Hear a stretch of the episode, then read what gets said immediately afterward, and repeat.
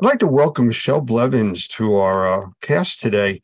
Um, I've I've talked with Michelle quite a bit, and I've met her several times at uh, multiple trade shows. It's, it's always fun to have a conversation with her, and I thought it'd be really good to bring her in here tonight to talk about who she is, how she's involved in the industry, and the magazine that she is running.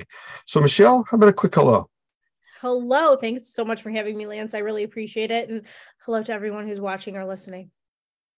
Well, thank you. Well, let's get right into it. Um, tell us a little bit about you before we even get into the magazine side, because I, I, that's really fascinating to me. But I want to know more about you. okay, so I have been in the restoration industry since 2015. I have a background in um, TV and print journalism. My first job out of college was at a very local small town newspaper in very rural Indiana. We still did court news and going over to the courthouse to look through the big ledgers and see who got arrested that week and who got divorced and who had the land transfers and all that um, that's where I really cut my teeth in relationships and all of that. Um, also, where I covered my first flood, there was a very localized flood there, and there were homes that that were flooded that were then raised up quite a bit. Um, so that was my first kind of experience with that. Also, first experience around house fires and all those kinds of things. That's where I learned what happened on the emergency scene, but I had no idea what happened once the emergency vehicles left. So um then I were I was I was six years at a TV station in Northern Michigan where I was the executive producer there. And then in 2015, I joined another industry publication. I was the editor in chief there for a while. And then I purchased CNR, which is Cleaning and Restoration magazine from the Restoration Industry Association in July of 2021. So I have been running it since then. There's a team of five of us that are behind the scenes running CNR, and I absolutely love it every single day. Um, I am also a mom of two, and they're eight and three. My eight year old plays hockey. My three year old is trying to learn to skate, and they are a handful, and it's super fun. And I'm excited to be here and chat more. So, if I said juggling was a lifestyle, I think it's fairly accurate. Big time. We're fortunate that, you know, everybody says it takes a village, and we have a village. We have good friends, and my mother in law is incredible and watches our younger one two days a week. And, um, I have a babysitter here. We're recording on a snow day, our second snow day in a row. So we have an amazing babysitter who shows up on a moment's notice and takes them sledding and does all the great things with them. And so I'm we have the best possible people around us to make it all work. Very good. Well, why don't you tell us a little bit about CNR as a magazine? You know, because we obviously are dealing with the indoor air quality mold assessment mold remediation industry and your title alone is you know right there for us Sure. So CNR has been around since we think somewhere in the 1940s. Um, not it's a little unclear of the exact start date. I've worked with Pete Consigli, who's kind of the resident restoration historian through the RIA to try to figure that out. But um, there's been different names throughout the years. I was fortunate enough to come into possession of some of the print magazines going back to, I think, 1975 is what I have in archives. So my goal is to get all those digitized and stuff like that in the future. But um, the, this is um, the oldest publication in the industry as well as the largest publication in the restoration and cleaning space specifically um, and over the years it has covered everything from IAQ and cleaning and mold to fire to biohazard to crime scene to COVID and asbestos and let everything in between. So we try to cover the full gamut of topics when it comes to restoration, remediation, cleaning, all of that. Well, I mean, everything you just named all comes under IAQ, indoor air quality. I mean, every, every, bit of it. And that's kind of the umbrella that we start with and then try to funnel down for our specific classes. But I mean, you've seen and experienced what has changed in the industry since COVID hit. And, you know, I've said this on numerous interviews. It's like everybody woke up and found out that breathing was important. I mean, how do you how do you see it, you know, in the industry and specifically with the magazine publication? Um, you know, I think the industry has changed in a number of ways. I think customers um, are looking more for the IAQ piece and making sure that when a restoration project is done, that it's not just it doesn't just physically look good, but that it's actually done healthily. Um, you know, I can think of a contractor in California who's dealt with a lot of the wildfires that have been out there, and they actually are on the forefront of helping with more sustainable building practices to help homes be more fire resistant if there are more wildfires. And I think that that is something that the industry is learning that we need to be a little bit more proactive in some of these things make sure you know i think i think covid gave the industry a big lesson on how to actually clean.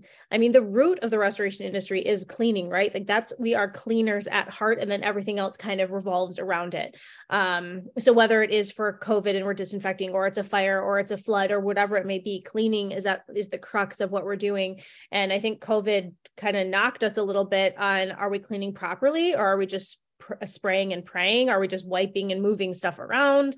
Are we using the right products? Are we using products that are okay for um, occupants in a building are is this going to be damaging to children later if we're cleaning a school or a hospital or whatever that may be i think that it was a good learning curve for the industry to kind of set us back on track of really thinking about what we're using how sustainable are we being um, how big is our carbon footprint? Are we using the best products out there? Um, there's a lot more i can go into but go ahead because i feel like i will just start rambling. That's okay. No um, you know I, I just flew back from a, a seminar uh, with dr Gavin Macgregor-Skinner. Mm-hmm. and uh, I, I, know you've talked with him before and he, he's really an interesting guy to talk with but in the in the seminar that we were going through and, and it's under an osha training he used the term cleaning for health. Yes. You know it's a whole new direction. It's not cleaning to make it look good. It's cleaning for health. Yeah. and, and one of the examples that we talked about were the airlines how they have eight minutes to clean this 200 seat plane and their biggest focus is making sure the safety belts are folded neatly. Yes. you know so it looks clean it's not cleaning for health and uh, I, I, really think that's where this industry has gone. I don't want to say it's going, it's gone there now, but it's learning how to do what it's trying to do. So, very interesting uh, spin on where this industry is going because of COVID. Mm-hmm. I think it really brought everything into air quality right up front for everybody to see, and it's on everybody's mind. With that being said, the companies that I've been talking to have gotten extremely busy. Yeah. And one of their big complaints is getting personnel and trained personnel is even harder. Yeah. Any uh, thoughts on what they could do? So I think that the the number one thing or the number one way to find new people is recruiting yourself you and the whether it's the owner or the technicians or the project managers or the estimators salespeople whoever it is everybody within the company needs to be considered a recruiter for the company as well they need to be thinking about like oh my gosh, I just got amazing customer service from this person at Home Depot. I wonder if they'd be willing to, I wonder if they're interested in a job change or whatever that may be, or a server at a restaurant or wherever you are. Be thinking about in day to day life the service people that you meet and how good they are. You know every anybody can be trained on how to dry a structure or um, remove mold or remove odor or whatever that is. The technical stuff can be trained but the character and the work ethic and all that can't be trained. So you need to be looking for people in your everyday world that carry those character qualities that then you can train for the skill later. So I know of some restoration companies where they make little business cards that say, Hey, you are a rock star at customer service. We would love to talk to you about being part of our team. And then if you flip it over, there's like a name and number for the hiring manager or whoever that may be and you can just hand those out. I know some companies where that's like almost a requirement. Like you have to hand every person has to hand out like five a week to a star player that they see. And that is going to be so much more effective than throwing out an Indeed ad here or um, Career Builder or whatever website you're using. That just is a really difficult way now to try to find people. You might find people, but you're just going to be. I mean, I was a recruiter in the industry as well for four years, and I totally understand how hard it is. I have been through many a screening with somebody who looked great on paper and they ended up being a train wreck, or you get to the final step of the process and they end up having a criminal record that isn't going to be accepted by a carrier or programs if you're doing program work. You know, eh, there's just so much to it. So, really, your company needs to be recruiting for your company is what it should be. And something that's going to really help you also with that is making sure that your company has a good culture and a culture that's going to attract people. If people start hearing of your company or seeing your company at action within your community even outside of restoration jobs that in and of in and of itself can help speak for your company and draw those ta- that talent toward you well, I, I, do have to ask a quick question before I get into my follow up on this. Are, are, we using now train wreck as an industry term? Yes. Oh, okay. No, I and I agree with you completely. I've seen it. I've seen people that are hired to do different aspects of this industry that really don't know what they're getting into. They haven't been trained. There's limited training requirements or licensing requirements, depending on what part of the country you're in. And yeah, train wreck is very appropriate for, unfortunately, the end user, because that's we what they wind up with. Yes. CNR just did um, a state of the industry study that included feedback and answers from um, high level leadership in 150 restoration and cleaning companies across the US and Canada. We had feedback from all 50 states, all Canadian provinces. So it's a good set of data to talk about industry trends. And the number one thing that we saw that companies are going to be doing in 2023 is focusing on training more than 52% of companies said that they were going to that training was going to be like their number one focus for future proofing their business in 2023 and um, i think the thing that is coming with that is again we can teach any like people can go through NORMI classes right and learn how to learn some of these skills that they need. But again the soft skills those that character of the person that's so important. So i, I see more companies also focusing on the soft skills and seeing like making sure that their people know how to relate to customers especially because the people that we're serving are often having probably the worst day of their lives or top five top three whatever that may be. It's not a good day. If a restoration or clean maybe a cleaning company is more middle of the road but if a restoration company is there it's probably a bad day.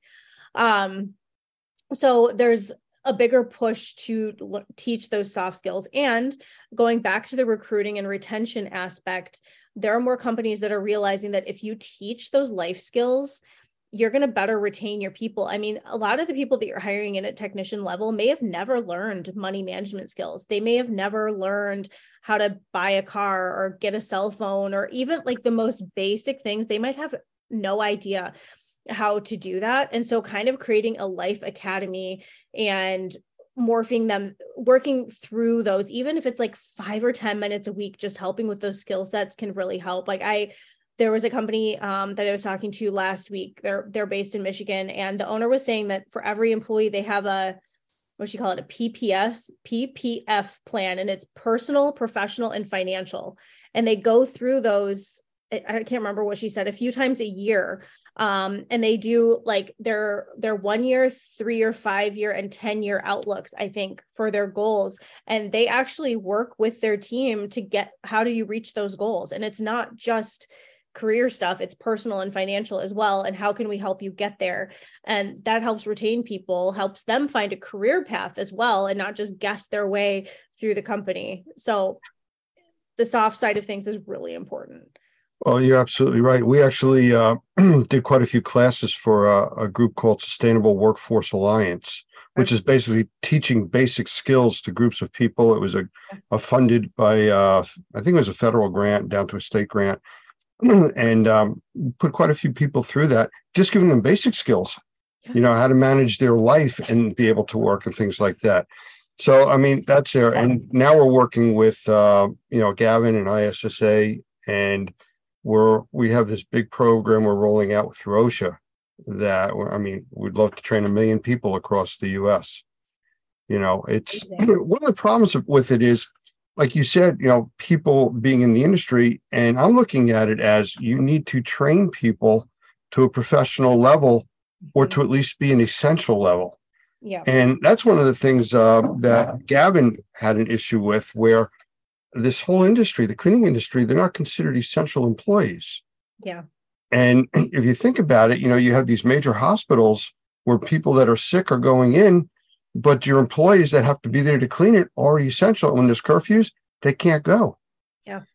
You know, so um, it's it's a whole new way of thinking about this industry and elevating it. Uh, one of the examples uh, he mentioned in the class was if you're driving down the road and you see a uh, a traffic detail going on, you'll see a guy standing there with a stop or a slow sign. They have to go through training and be certified to do that. But the people cleaning your operating room, they don't. You know, so it's you know it, it's definitely a change. I think there's growing pains right now in the industry since COVID hit, yep. but I think we're going in the right direction. So, what do you got as far as because uh, I know you interview a lot of people also? Any of the new technologies or um, electronic gizmos that are coming out?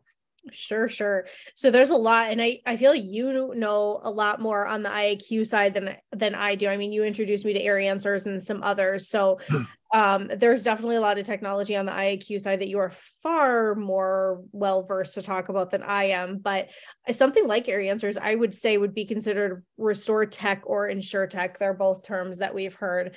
Um, insure tech is something that I would say it's another result of COVID, right? There was a lot of technology in the industry before, but the COVID pushed us, had to made us you know push forward. We weren't in customers homes as much or we had to be more careful. We needed to be able to get remote readings or whatever that may be. So InsureTech talks about like the Bluetooth technology that you can get through like Phoenix, for example, on your DHUs or whatever that's going to give you remote um, access to your readings or whatever. You still need to be sending people to the job site. This isn't taking away jobs. It's not that level of AI or anything where people are losing their jobs, but it can help you with your moisture readings and keep up on those things. Other examples would be like Matterport and DocuSketch, where you can do 3D scans of entire homes or businesses or whatever that may be in minutes and then you have the fine fine fine details that you know it used to be that estimators had to sketch it all out and that took forever and well i don't know i don't have a picture of that dresser i don't know if we put something on it and nicked it. Well if you do a matterport beforehand you can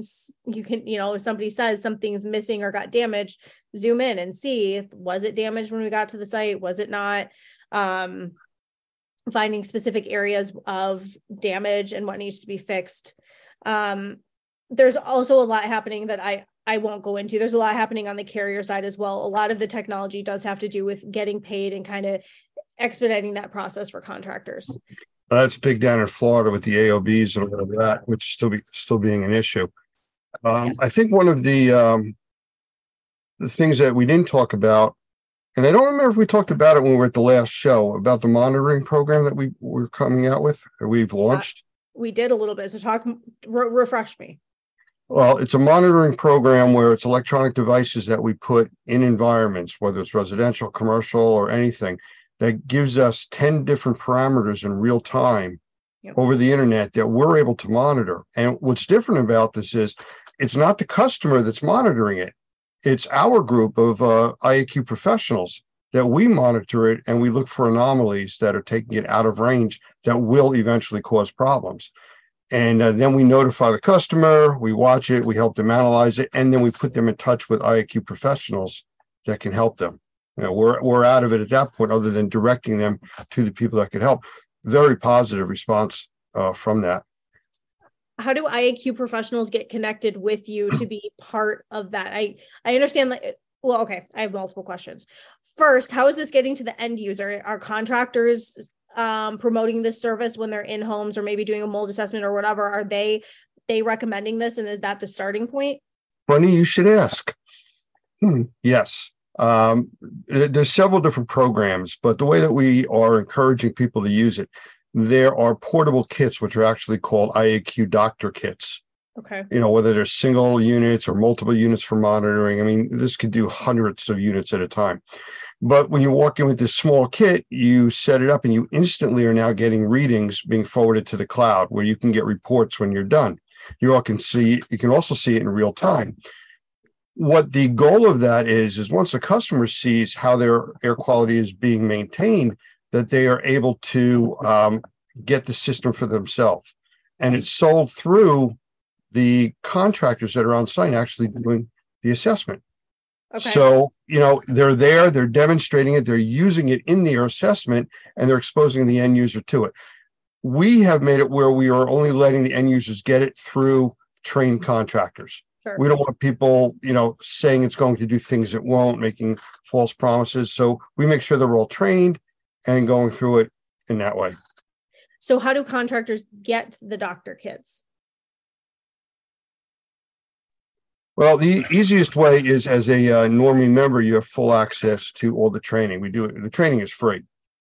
So becoming a NORMI member at join.normi.org gets you into that. You're able to take the training. It's online, and uh, you're then exposed to all of the different technologies that are involved with that program, how it works, and then we walk you through it from there.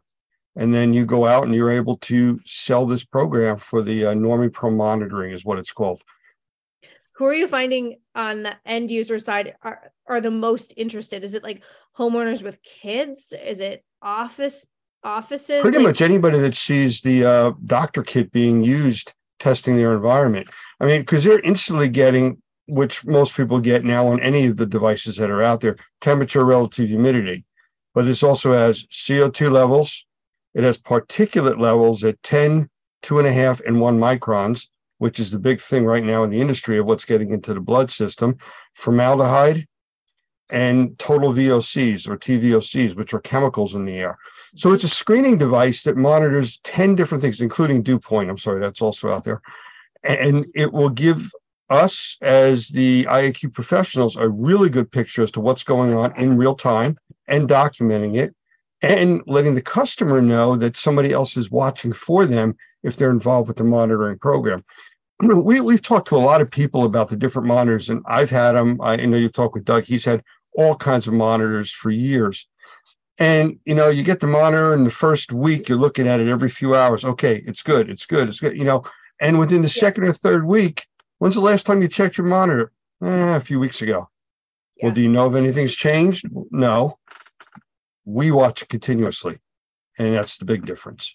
we have a radon system in our house that we had put in when we Mm. moved in because we know that there's radon in our area and that I think about that every once in a while that they you know when you first put it in they tell you okay here's how you know Mm. here's the gauge to know when it's going or you know you can kind of hear the fan running and all that and it's like I haven't looked at that thing in a year I have no idea if it's really running or not hopefully Yeah, it, you know, um, when I do assessments and I talk with people, you know, I explain to them I'm coming into their house with a new set of eyes. That they are there, they see something every day, they see it so often, they don't see it any longer. Yeah. Uh, Did you ever watch the Blues Brothers movie? yes Well, there's a there's a scene in there when the two brothers are talking to each other and they're talking about the Chicago trains going past their room, like 10 feet away. And he goes, uh-huh. How often do those trains go by? He goes, So often you won't even hear them. yes And, That's and that's really the same. It's really the same thing. You'll ask somebody, when's the last time you changed your filter? What filter? One for your air conditioning. We have one. How long have you lived here? 20 years.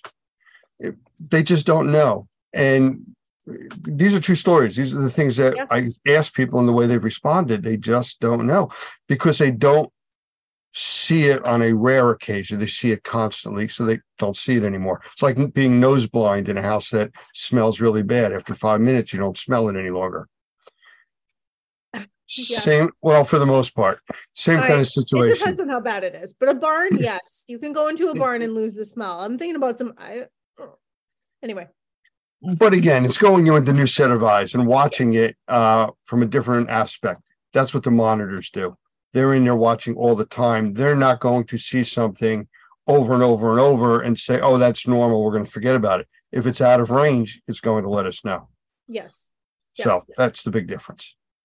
I, that that is really interesting. I wonder if I'm the type I'm thinking through if I had that in my house, I think I'd be so worried all the time, which is not the point. I know I tend to be a worry wart over house things. So, but excuse me, then you get to solve the problems, which would be great. And then I wouldn't worry. So Well, and that's the whole thing. It it it may come across as worrying up front. People get nervous, like I'm being tested. No, you're not. We're just establishing what the norm is. And Yeah. then if we've helped you get to a point where you're comfortable and it's improved the health condition of the home, there's nothing to be worried about. Just to be aware if something changes and goes out of whack. You know, if you have a big party at your house and you have 20 people there and all of a sudden your CO2 level goes way up. Well, it's not something to be terrified about. It's just, hey, you had a party, mhm. you know? yeah, at a party. How So, many members does NORMI have now? well, we've trained probably between nine and 10,000 people. And we have people that come in and out of the industry, in and out of what we call active membership.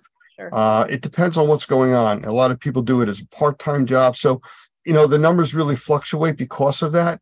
But yeah, we've we've trained, I'd say, in that eight, 10 plus thousand range over the years. I've been with NORMI since 2006. They started in 2004.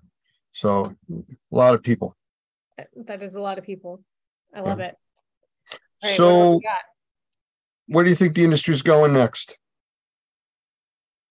There, mm-hmm. there. Come on, get your crystal ball out. Let's see where, where we're going with this one. More high tech, more manpower, more. Let's stop and analyze what's really going on more technology, more AI for sure. I know that there are some really cool AI pieces that are going to be rolling out um, in the next year or so that are really going to help with estimating, especially. Um, that's more on the you know restoration and reconstruction side of things, but um, you know, I.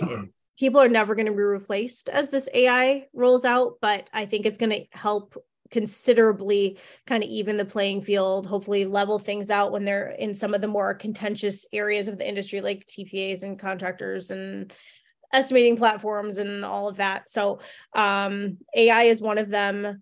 Uh, I think that the industry is going to continue to grow. I think at any given time, people usually estimate that there's between 12 and 15,000 restoration companies in the US. I don't know how anybody actually knows that because I think of like ServPros or Paul Davis's or you know the franchises or mom and pop, you know, two men in a truck type companies. They they open and close every day, right? right. So I don't know how you really can tell that number, but um but you know there was this big concern over the last 4 years of industry consolidation as the mergers and acquisitions um kept ticking up, up, up. And there was a lull in the second half of 2022. I know that things are going to pick back up in 2023. They kind of have already with more acquisitions, but there was a really big concern that as the industry consolidated um, over the last few years, that there were going to be fewer companies. It was going to be much harder for the smaller independent companies to stay in business because some of the bigger companies would be eating the competition. And then, you know, you have a big player and a little player in one market who's going to survive.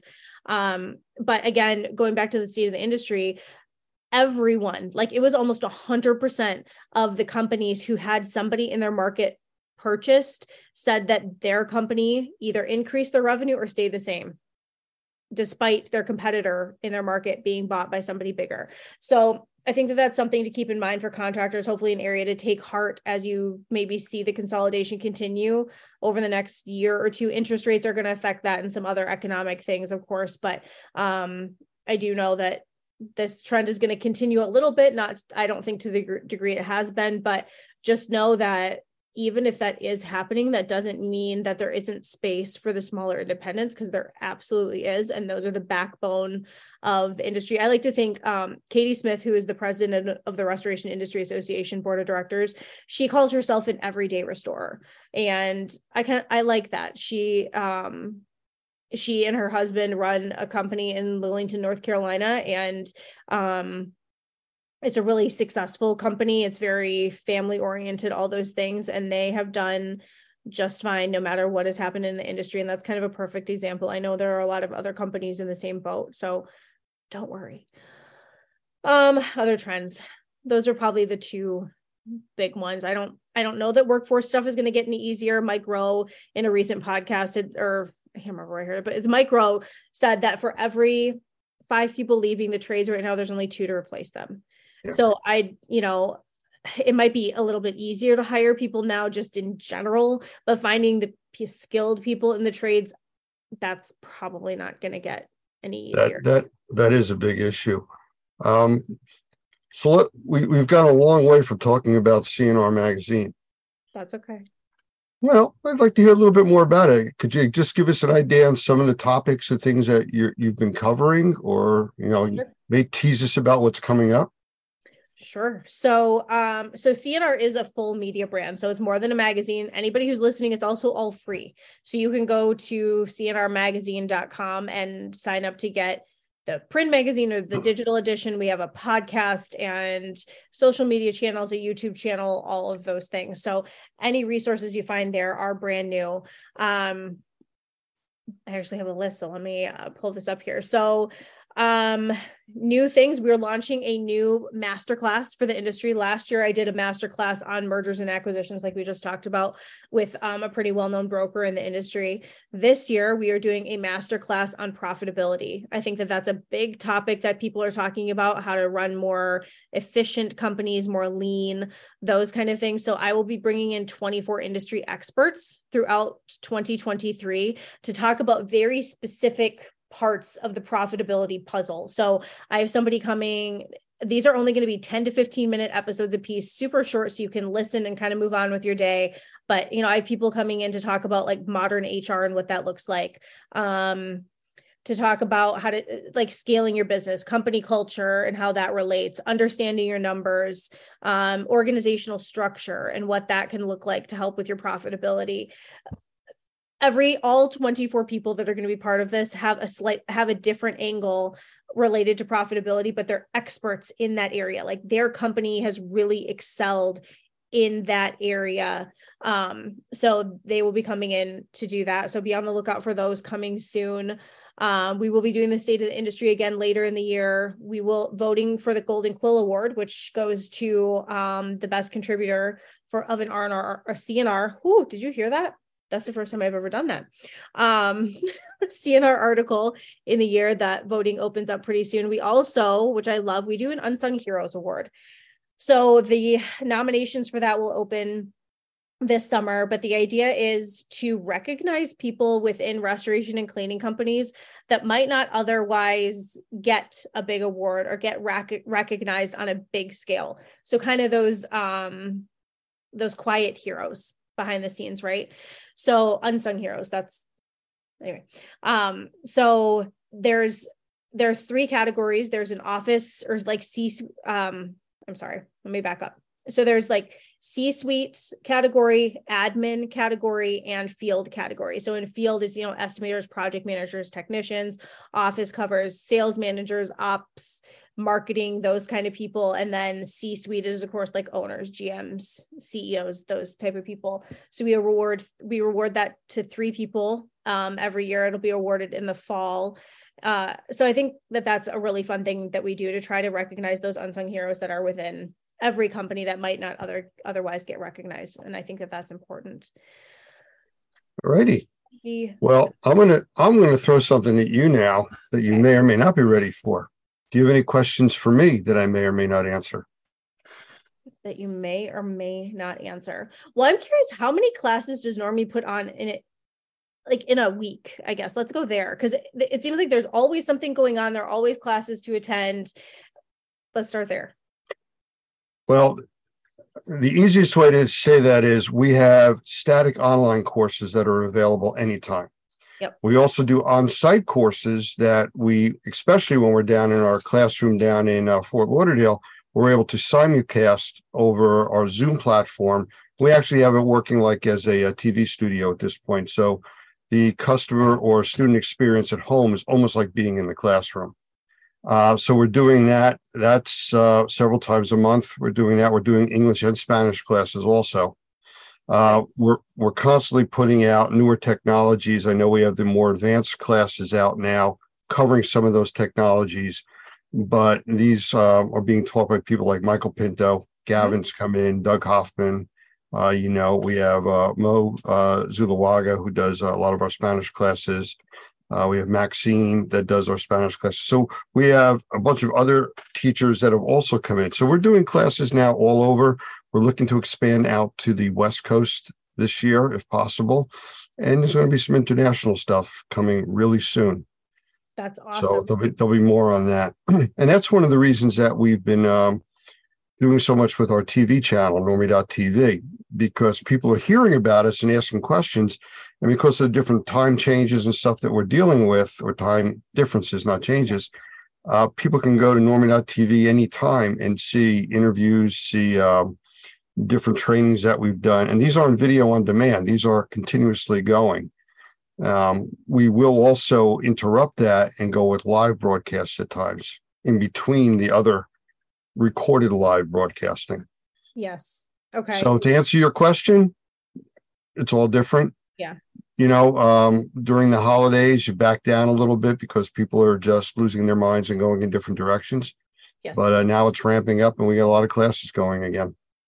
How are you so tech forward? Like this industry is not known for being super tech savvy, but NORMI clearly is. I mean, the ability to live stream classes, you have NORMI TV, uh, you know, you can get classes online at any time. Like that's honestly something very, very lacking in the industry. So, how have you managed to be so tech forward? Well, Doug Hoffman, our, our executive director, is, is very open to these types of ideas, you know, reaching out to the community. And to him, it's all about giving back. And the only way to do that is be able to reach people that need the help. So when we come up with these different platforms and, and ways of reaching out, you know, as long as it's something that makes sense to do it, mm-hmm. uh, we're going to try to do it. Um, my background is very different than what's really in this industry. So uh, I come from an industry where make it work is pretty much the mantra. You know, so what do we need to do? Okay, we'll make it work. And that's kind of how we do that. And technology is the way to do it. Yeah. It is. I I totally agree. I have enjoyed in my infancy of business growth here leveraging technology and doing things differently than I've seen things done in the past and it really does make life and work and all of that better and easier and higher quality for everybody. So I'm impressed with everything that NORMI does. Because well, this this is my chance to throw it out to everybody that's watching. Um, this is going to be on normi.tv, IndoorAirQuality.tv, a YouTube channel, which is the NORMI Live YouTube channel, the Twitch network, which is live, DLive, which is live. We're actually on a uh, South Korean platform, Afreeca, A F R E E C A, um, which is another broadcasting platform, and uh, LinkedIn Live and Facebook Live.